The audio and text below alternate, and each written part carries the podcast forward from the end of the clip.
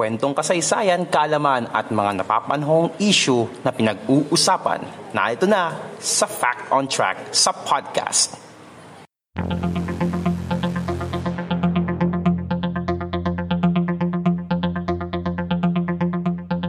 Fact on Track sa podcast.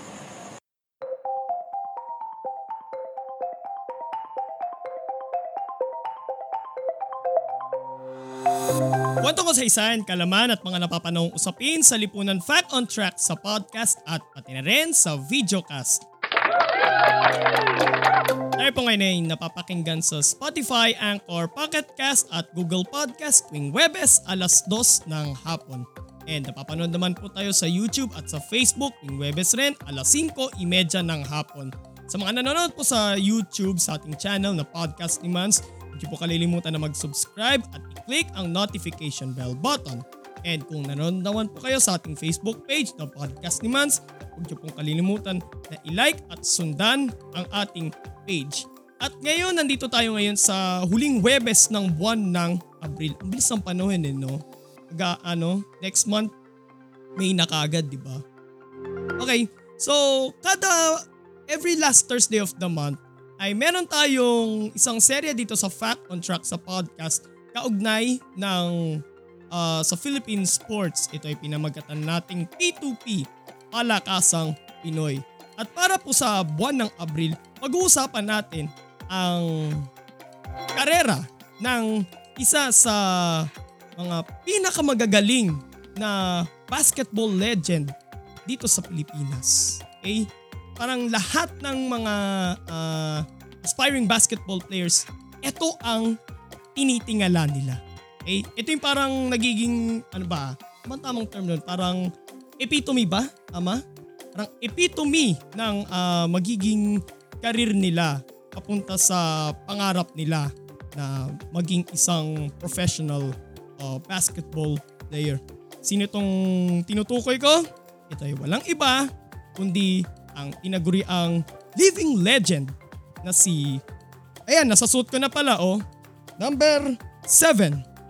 Robert Jaworski. So, hindi ko na patatagalin to. Kating-kating na ako nga na eh. Kating-kating ako ng pag-usapan si Idol, si Jaworski. So tara, simulan natin siyang pag-usapan ngayon.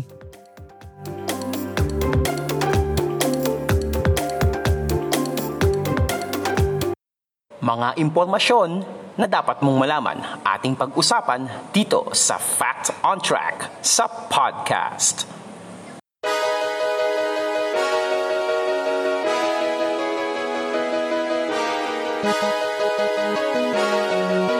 A six-foot guard from Baguio City and a product of the University of the East. A 13-time PBA champion six-time medical first team member, two-time medical second team member, and two-time member of the All-Defensive Team, a four-time PBA All-Star, and five-time head coach of the All-Star Team. He is also the 1978 PBA Most Valuable Player, the all-time leader in assists, and one of the 25 greatest players in the PBA wearing jersey number 7, the living legend, Big J. Robert Sonny Jaworski.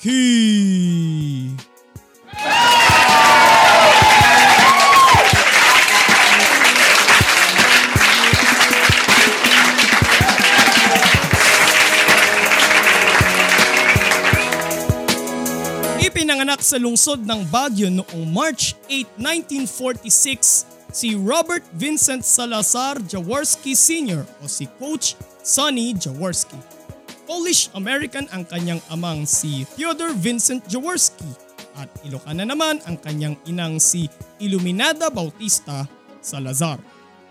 Lumaki si Coach Sonny Jaworski sa Maynila kung saan siya ang nags, kung saan siya nagsimulang maglaro ng basketball. Noong 1964 nang una siyang maglaro para sa University of the East Red Warriors sa UAAP.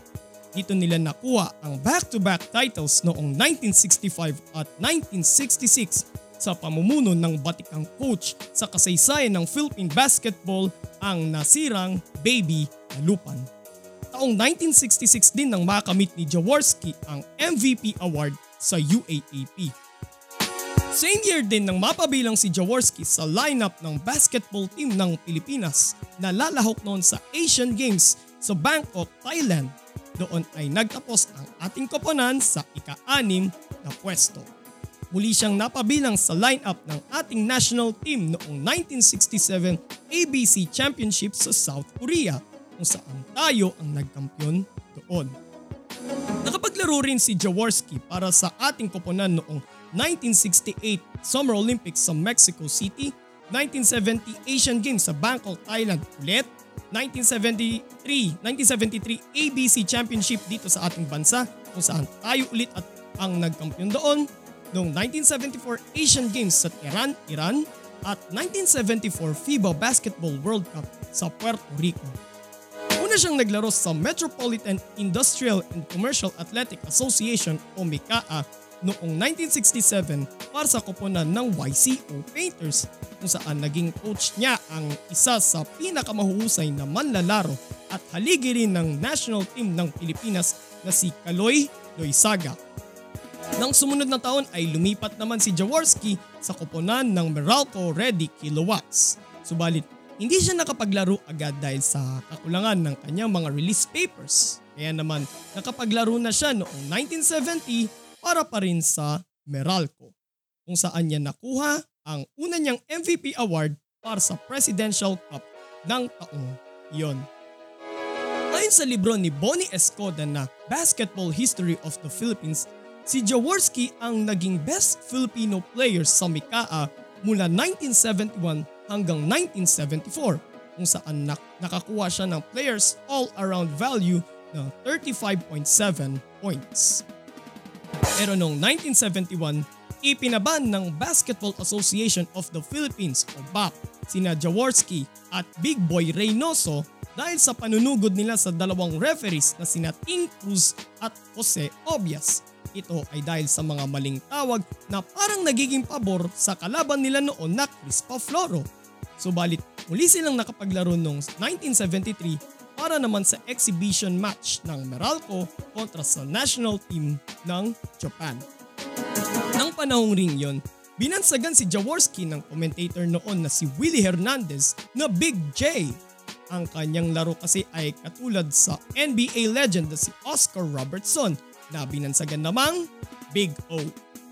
Sunod namang naglaro si Jaworski para sa Komatsu Comets na magiging Toyota Comets paglipat nila sa PBA That same year kung saan naging court general siya noon. Dahilan para makuha nila ang kampeonato. Nang lumipat ang Toyota sa PBA noong 1975, dito naman naglaro si Jaworski kasama ang ilan sa mga naging kakampi niya sa Komatsu Comments sa Mikaa gaya ni na Francis Arnaiz, ang magkapatid na Big Boy at Tino Reynoso, Mon Fernandez, Ompong Segura, Oscar Rocha, Jake Rojas at Orly Bauzon. Sa loob ng walong taon, siyam na titulo ang nakamit ng Toyota. Noong 1978 ay nakamit ni Jaworski ang kaisa-isa niyang MVP award sa PBA kung saan nakapagtala siya noon ng 20 points, 9 rebounds at 12 assists per game. Si Jaworski rin ang kauna-unahang point guard sa PBA na nakapagtala ng 1,000 offensive at 2,000 defensive rebounds, so total 3,000 rebounds. Siya rin ang all-time leader pagdating sa assists sa liga with 5,825 career assists. Nang mabuwag ang koponan ng Toyota noong 1983, naglaro naman si Jaworski para sa Gilbis Gin na kilala ngayon sa pangalang Barangay Hinebra na pinamumunuan noon ni Coach Turo Valenzona. Kasama pa rin dito ni Jaworski ang kanyang backcourt tandem noon sa Toyota na si Francis Arnaiz. Nang maging Hinebra San Miguel ang nooy Gilbis Gin Tonics noong 1985, dito na naging playing coach ng koponan si Jaworski, kauna-unahan sa kasaysayan ng PBA. October 22, 1985, isang kaganapan ang magpapabago magpapabago sa kasaysayan at imahe ng koponan ng Hinebra na magpahanggang ngayon ay nananalaytay pa rin sa diwa ng koponan at ng mga fans. Sa kanilang laro kontra sa Northern Consolidated Cement na ginanap sa Philsports Arena sa Pasig, nasiko ng isang player ng Northern Cement na si Jeff Moore ang labi ni Jaworski sa isang rebound play sa second quarter.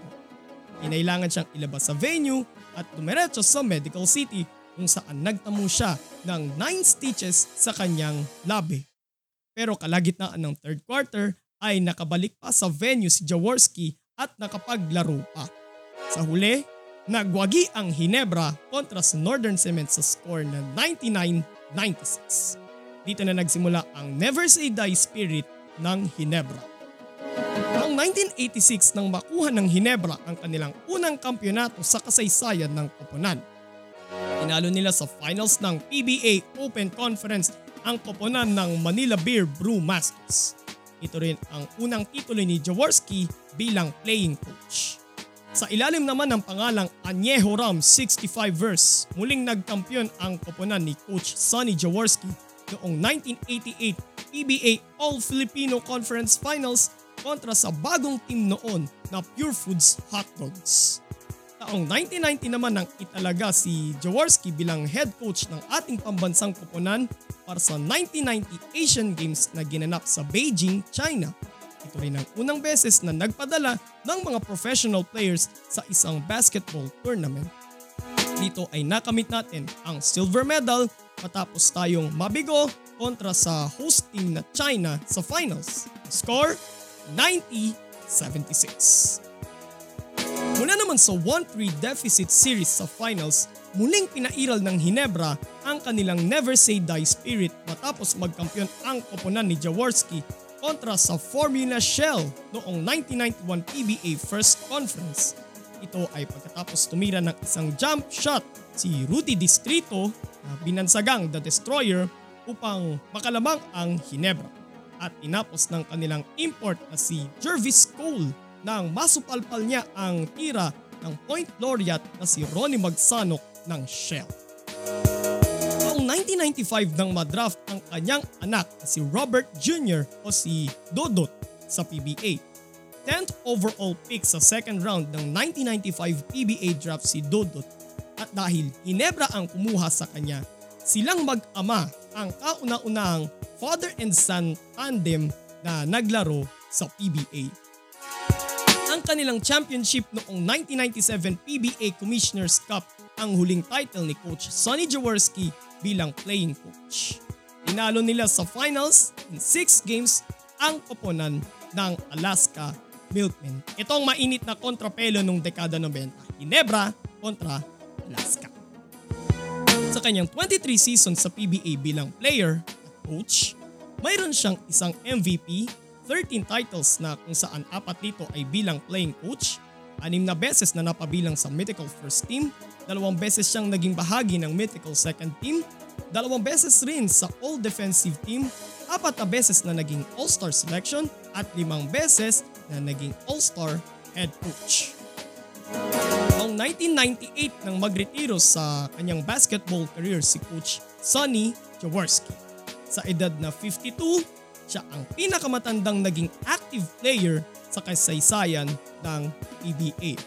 Pinalitan rin siya ni Rino Salazar bilang head coach ng Hinebra ng taong iyon.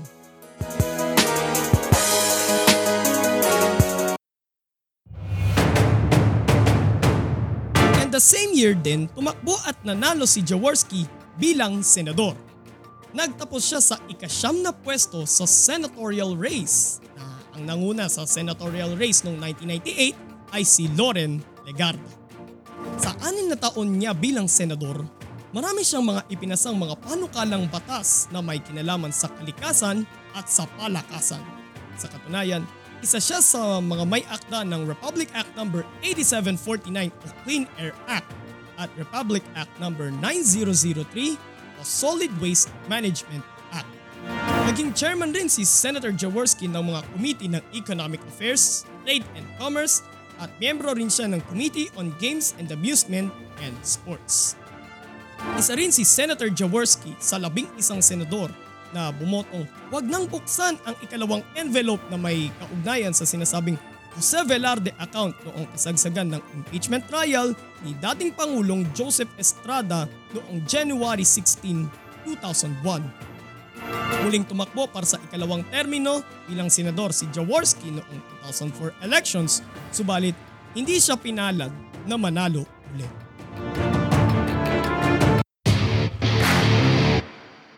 Nang ilabas ng PBA ang kanilang bagong logo noong 1993, nakalagay sa letrang B ang silhouette ni Sonny Jaworski na nakadribbling pose. Hango ang logo ng PBA sa logo ng NBA na kung saan ang nakalagay naman doon ay ang silhouette ng isa pang NBA legend na si Jerry West. Magpahanggang ngayon, ginagamit pa rin ng PBA ang logo na yon na may silhouette ni Jaworski. Habang nanunungkulan bilang senador, napabilang si Sonny Jaworski sa 25 greatest players ng PBA noong taong 2000. Noong May 30, 2003, isang reunion match sa pagitan ng mga dating players ng Toyota at Crispa ang ginanap sa Araneta Coliseum. Noong umpisa ng PBA, ito ang um, arch rivals, Toyota versus Crispa. Isa si Jaworski na naglaro noon para sa Toyota na nanalo kontra sa Crispa sa score na 65-62. Taong, taong 2005 nang, asa, nang makasama siyang ma-induct sa PBA Hall of Fame. Marami ring mga natanggap na mga offer si Jaworski para maging head coach ng Air 21 Express o ng Talk and Text Phone House noong 2007. Inalok na rin si Jaworski na maging commissioner ng PBA matapos mag-resign si Noli Iyala bilang commissioner ng parehong taon. Subalit, ni isa sa mga offers na ito ay hindi niya inanggap. Bago magumpisa ang laban sa pagitan ng Barangay Hinebra Kings kontra sa Petron Blaze Boosters sa semifinals ng 2012 PBA Governors Cup noong July 8, 2012, ginanap ang jersey retirement ceremony para kay Sonny Jaworski. Dito ay iniretiro na ang kanyang jersey number 7. Sa laban ding ito, sinuot ng Barangay Hinebra ang kanilang 1985 throwback jersey. Gaya ng itong suit ko ngayon mga kapodcast. Ito ang uh, sinuot nila. Flex, flex natin. Flex natin. Ito ang 1985 throwback jersey ng Hinebra San Miguel. Ito rin yung suit nila noong nag-champion sila noong 1986. Na Noong 2012 gaya ng nabanggit ko ay sinuot rin ng mga ng mga players ng Barangay Hinebra nung laban nila kontra sa Petron Race Boosters sa PBA Governors Cup. So sa larong yon, panalo ang Barangay Hinebra kontra sa Petron Blaze sa score na 87-85.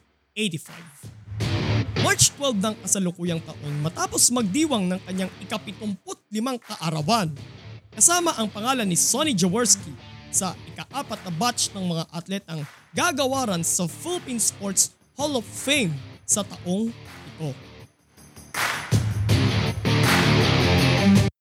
Subalit makalipas ang isang linggo, ikalabing siyam ng Marso ng taong kasalukuyan, isang official statement ang inilabas ng pamilya ni Coach Sonny Jaworski. Noong nakarang taon raw, Isinugod sa ospital si Big J dahil sa pneumonia.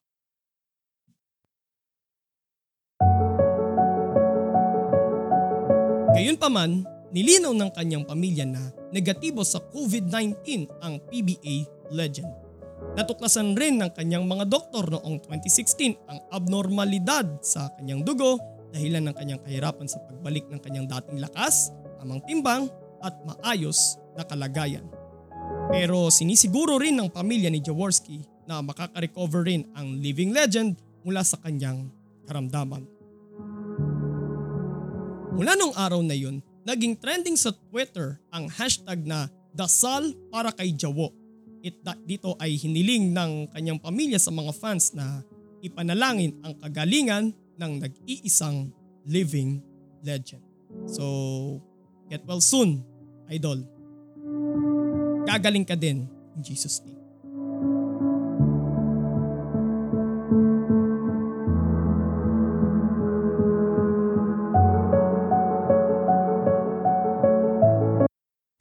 On Track sa podcast.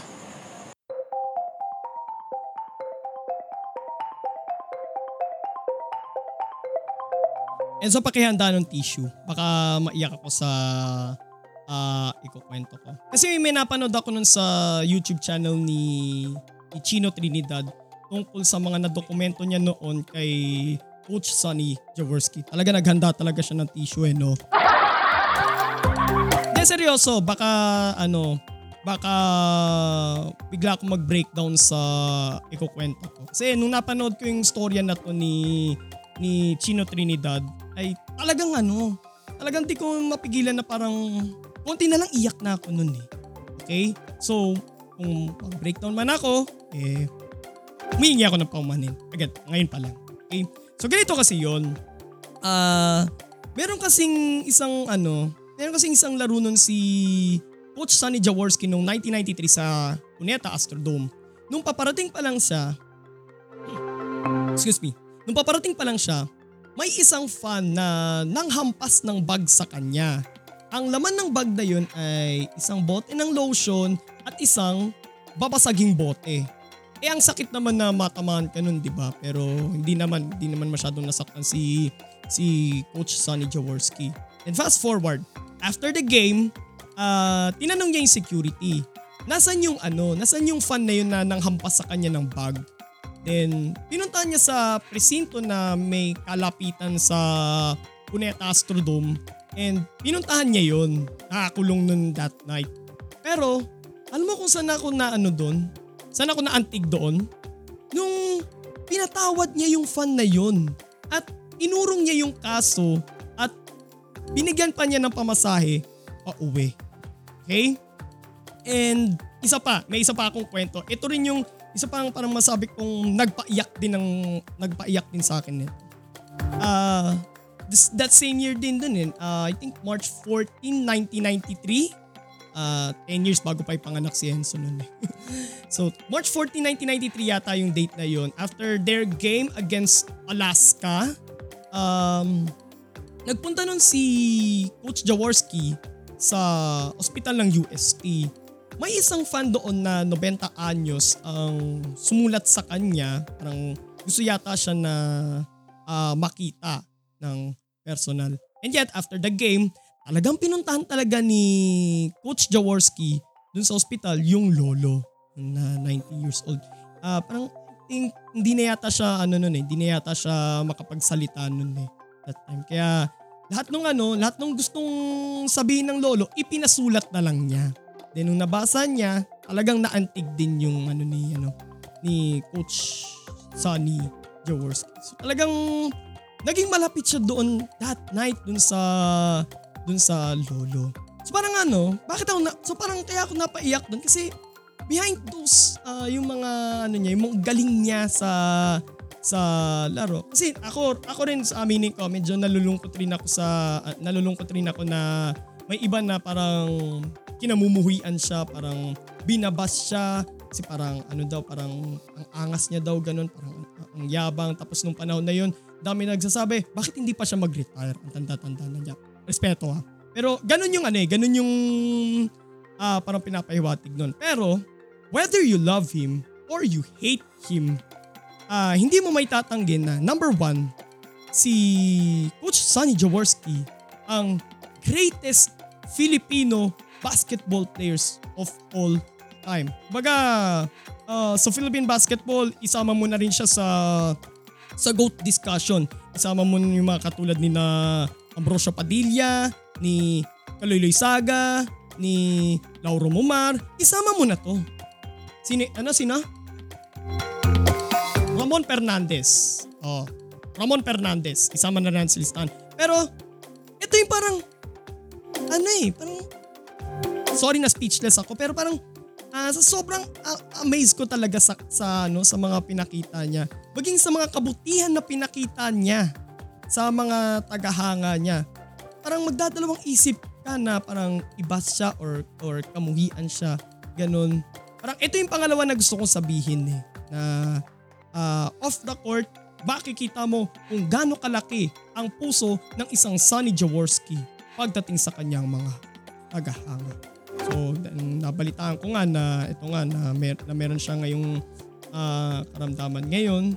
Talagang ipanalangin talaga natin ang kanyang kagalingan. So, I pray, I declare healing in Jesus' name para kay Coach Sonny Jaworski. Kasi, wag naman muna sana no, pero magiging malaging, malaking dagok yan sa ah, sa mga Filipino basketball fans kung bigla-bigla ay yun nga, wag muna sana mawala siya. So, pagaling ka idol. And kung nagustuhan niyo po yung episode natin ngayon mga kapodcast, like, comment, share, and subscribe sa ating uh, YouTube channel, Podcast ni Mans. And don't forget to click the notification bell button. And kung nanonood naman po kayo sa ating Facebook page, Podcast ni Mans, hindi po kalilimutan na i-like at sundan ang ating page. And also, sundan nyo rin po ang Fact Track at GPS Podcast, Spotify, Anchor, Pocket Cast, Google Podcast at sa GPS Podcast lang to. So, Apple Podcast. And also, sundan nyo rin po ako sa aking mga social media accounts sa Twitter, sa Instagram, sa Laika at sa TikTok. Bukas, ipagpapatuloy natin sa GPS Podcast ang ikatlo at huling bahagi ng ating serye na pinamagatang 500 Years of Discovery. Ito ay tungkol naman sa isla ng Mactan. And sa Sabado, meron din tayong coffee break. Maraming salamat po dahil patuloy nyo pa rin pong ah, pinapanood. Kahit iilan na lang yung nanonood nun eh. Pero seryoso, nagpapasalamat pa rin ako kasi ah ah pinapanood nyo pa rin kami ni Enzo dun sa aming Facebook Live na coffee break. At tuwing Sabado yan, alas 6.30 ng gabi. Nasabi ko na kung saan, sa Facebook Live ng podcast ni Mans. So, ito si Mans at ito ang Fact on Track sa podcast. God bless everyone. God bless the Philippines. Purihin po ang Panginoon.